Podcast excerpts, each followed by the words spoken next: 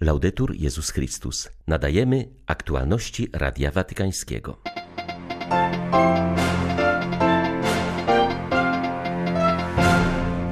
Umieć usunąć się w cień po wykonaniu swojego zadania, aby pozostawić miejsce dla Pana w życiu innych. W tym, zdaniem papieża, powinniśmy naśladować świętego Jana Chrzciciela. Franciszek wezwał, aby trwać myślami, pomocą i modlitwą przy Ukrainie. Wsparcie dla naszych wschodnich sąsiadów płynie również z Jasnej Góry. Arcybiskup Limy uważa, że obecny kryzys w Peru jest również porażką ewangelizacji.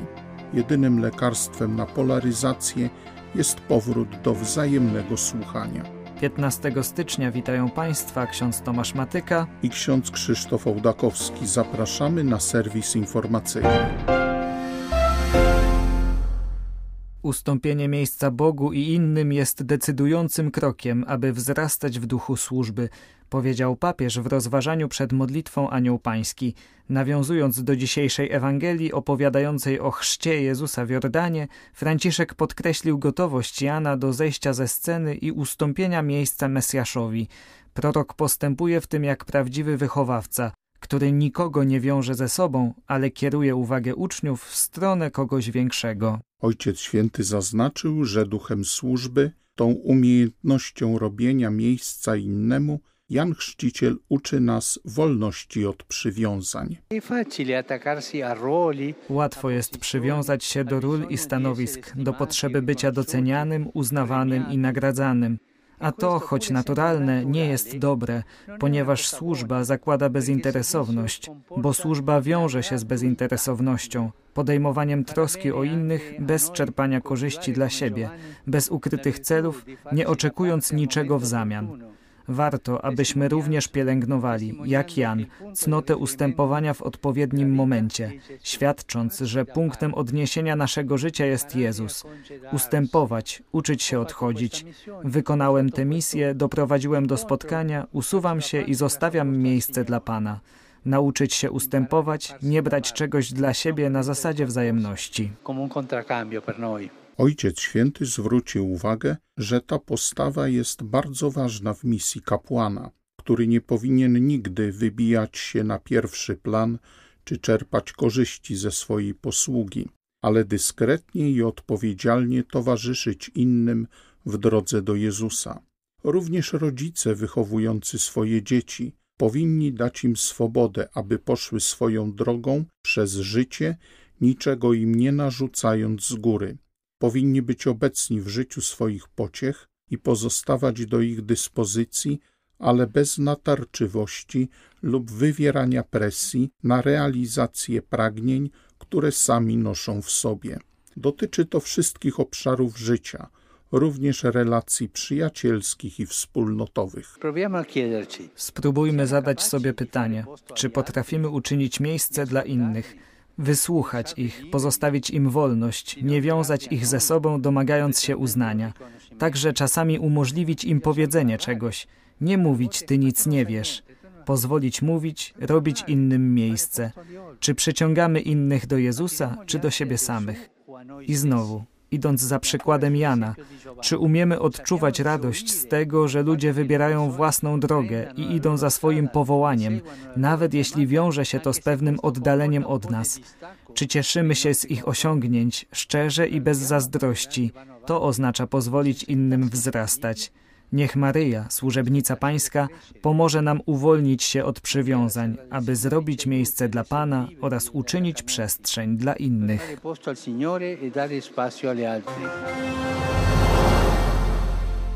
Wciąż trwa akcja ratunkowa po sobotnim rosyjskim ataku rakietowym w Dnieprze. Pocisk doszczętnie zrujnował 70 mieszkań oraz uszkodził ponad 200.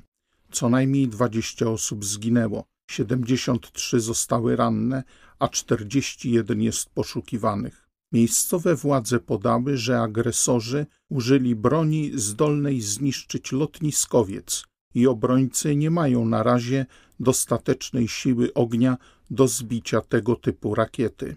Papież Franciszek po modlitwie Anioł Pański prosił wszystkich, by pamiętać o umęczonym narodzie ukraińskim. Bracia i siostry, nie zapominajmy o umęczonym narodzie ukraińskim, który bardzo cierpi. Pozostańmy blisko nich swoimi myślami, swoją pomocą, swoją modlitwą. Papież upamiętnił 25. rocznicę podróży apostolskiej świętego Jana Pawła II na Kubę. Był to czas łaski i błogosławieństwa dla wszystkich, napisał w wystosowanym z tej okazji przesłaniu do kubańskich katolików. Zachęca ich, aby powrócili do gestów i słów, które skierował do nich jego poprzednik, a także, by jak podkreślił, mogły one potężnie rezonować w teraźniejszości. Franciszek przypomniał w szczególności, że Jan Paweł II zachęcał mieszkańców tej karaibskiej wyspy, by stawiając czoła wyzwaniom współczesności, powracali do swych kubańskich i chrześcijańskich korzeni. Ja również zachęcam Was do powrotu do Waszych korzeni, czyli do Waszej własnej tożsamości, która generowała i nadal generuje życie Waszego kraju, napisał Franciszek. Zauważył, że owoce tych chrześcijańskich korzeni Kuby można zobaczyć w świadectwie wielu ludzi, którzy każdego dnia pracują i poświęcają się dla innych, a zwłaszcza dla tych najbardziej potrzebujących. Dziękuję za ten przykład współpracy i wzajemnej pomocy, który Was łączy oraz ujawnia charakteryzującego Was ducha, otwartość, gościnność i wsparcie. Nadal kroczcie razem w nadziei, wiedząc, że zawsze, a zwłaszcza w czasie przeciwności i cierpienia, Jezus i Jego Najświętsza Matka towarzyszą Wam, pomagając nieść Wasz krzyż i pocieszają radością zmartwychwstania, dodał Franciszek. Dzisiaj w Nigerii, w dekanacie Kafinkoro na terenie diecezji Minna zginął z ręki bandytów ksiądz Izaak Aci. Został zaatakowany w miejscu swojego zamieszkania. Po zabiciu kapłana napastnicy spalili jego ciało na popiół. W tym samym miejscu postrzelono też z broni krótkiej świeckiego asystenta duszpasterskiego parafii. Trafił on do szpitala. Kościoły w Nigerii są atakowane niemal każdego dnia przy dużej bierności rządu i organów porządku publicznego. Sytuacja w Peru pozostaje bardzo napięta. W niektórych rejonach wprowadzono stan wyjątkowy. Od początku grudnia zginęło tam w wyniku zamieszek już prawie 50 osób. Musimy wszyscy pracować wspólnie jako bracia, jak to mówił papież. To centralna kwestia, wskazuje ordynariusz Limy. Arcybiskup Carlos Castillo Mattasoyo podkreśla w wywiadzie dla Radia Watykańskiego, że problemy w jego kraju płyną w dużej mierze z braku słuchania siebie nawzajem. Stan Peru pogorszył się drastycznie, gdy pochodzący z uboższej rodziny prezydent Pedro Castillo zechciał dokonać puczu i rozwiązać parlament planujący impeachment głowy państwa. Próba nie udała się, a polityka aresztowano. Część ludności, głównie z niższych warstw społecznych, wyszła następnie protestować przeciw jego uwięzieniu. Demonstracje doprowadziły potem do licznych starć z policją, w których zginęli ludzie. Mówi arcybiskup Castillo Mattasoyo. Ponieważ sytuacja jest mocno spolaryzowana, trzeba dokonać poważnego śledztwa w celu wyjaśnienia, jak doszło do tych śmierci oraz zranień. Możliwość znalezienia rozwiązania stale istnieje, ale sposób wzajemnego traktowania się w ostatnim czasie odznaczał się dużą konfrontacyjnością. Dotyczy to zarówno strony bardziej konserwatywnej, która pogardziła ideałami i dobrymi działaniami planowanymi przez innych, jak i totalnej nieefektywności byłego prezydenta, bo on w kwestiach zasad czy idei nie był zbytnio elastyczny, a równocześnie nie miał zasobów, organizacji, osób. Ostatecznie państwo dotknęła swego rodzaju korozja, nie tylko korupcja, ale właśnie korozja. Jedna rzecz jest jasna. Jeśli istnieje polaryzacja, to znaczy, że ktoś nie został wysłuchany. I to dla nas swego rodzaju porażka ewangelizacji, której zabrakło, więc musimy wzmocnić zdolności ludzkie oraz duchowe, solidarnościowe. Pomogą one obywatelom zrozumieć, że jedyną drogę zawsze stanowi porozumienie, dialog. Jeśli sytuacja uległa polaryzacji, to znaczy, iż uprzedzenia, ambicje, fałszywe opisywanie jednych przez drugich stały się bardziej obecne niż racjonalność. Tutaj mamy też poważny problem edukacyjny. Chodzi o skomplikowaną sprawę, która wymaga długoterminowych rozwiązań. Przemówienie Franciszka do korpusu dyplomatycznego dało szeroki obraz tego, co oznacza dziś kwestia pokoju na świecie, zaznacza profesor Agostino Giovagnoli. Wskazuje, że obserwujemy dziś kryzys ładu światowego i organizacji międzynarodowych, które są powołane do zagwarantowania pokoju.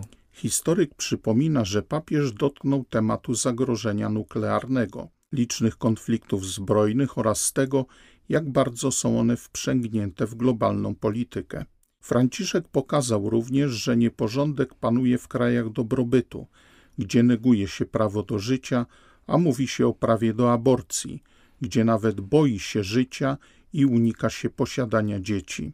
Jednocześnie przedstawiciele bogatszych społeczeństw narzucają biedniejszym swój system wartości, co jest nową formą kolonizacji przypomina profesor Giovannioli.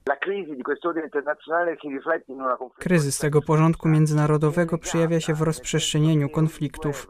Każda zaś wojna, kryzys i konflikt, a papież wymienił je praktycznie wszystkie, jest połączony z innymi. Istnieją głębokie powiązania, które są właśnie wyrazem tego globalnego kryzysu. Zatem musimy dać odpowiedź globalną i to, jak sądzę, jest wyjaśnieniem obszerności tego wystąpienia papieskiego, a także w szczególności odniesienia do Pacem Interris. To prawda, że jest powód, by się odwołać do tej encykliki Jana XXIII, mianowicie 60. rocznica jej powstania, ale to nie jest jedyna racja, żeby o niej pamiętać. Ta encyklika odpowiedziała na bardzo dramatyczną sytuację, bo została napisana po kryzysie kubańskim, w której istniało realne zagrożenie trzecią wojną światową, co na szczęście nie nastąpiło również poniekąd dzięki interwencji samego Jana XXIII. Ponadto w tym dokumencie zawarta jest myśl o pokoju w kategoriach jak najbardziej globalnych. Myślę więc, że to była zasadnicza inspiracja także przemówienia, które wygłosił papież Franciszek. Choć są pustelnikami, żyją wśród ludzi i dla nich. Paulini obchodzą dziś swoje święto patronalne. Ich szczególny charyzmat to sam na sam z Bogiem. Znani są głównie z posługi w sanktuariach maryjnych, zwłaszcza na Jasnej Górze. Święty Paweł Step żył w Egipcie 113 lat, z czego ponad 90 spędził na pustyni. W historii Kościoła uznawany jest za pierwszego pustelnika. Znalazł licznych naśladowców, przyczyniając się do rozwoju wczesnego życia zakonnego. Na czterech kontynentach w ponad 70 placówkach posługuje około 500 Paulinów. Mnisi ze swej posługi wiernym nie rezygnują nawet tam, gdzie trwa wojna, jak na Ukrainie, gdzie mają pięć klasztorów, w tym zniszczony Mariupol. Szczególnie teraz, w czasie pawełkowego świętowania, pamiętają o współbraciach. Do nich udali się przedstawiciele zarządu zakonu. Z Jasnej Góry płynie nie tylko modlitwa, ale również konkretna pomoc. Pierwszy poświąteczny transport dotarł już na miejsce. Znalazły się w nim przede wszystkim urządzenia do podtrzymywania prądu, ale także żywność i tradycyjnie również paramenty liturgiczne, a więc hostie czy komunikanty.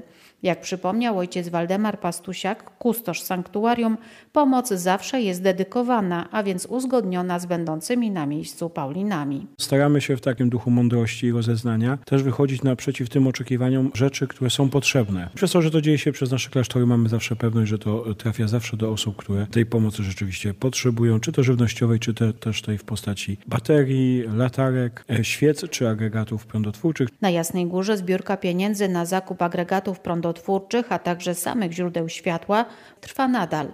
Jak podkreśla przeor klasztoru ojciec Samuel Pacholski, nie możemy zapomnieć, że wojna wciąż się toczy, a ludzie cierpią, dlatego apeluje o konieczną pomoc. Dla Radia Watykańskiego Izabela Tyras, Biuro Prasowe Jasna Góra News. Były to aktualności Radia Watykańskiego. Laudetur Jezus Chrystus.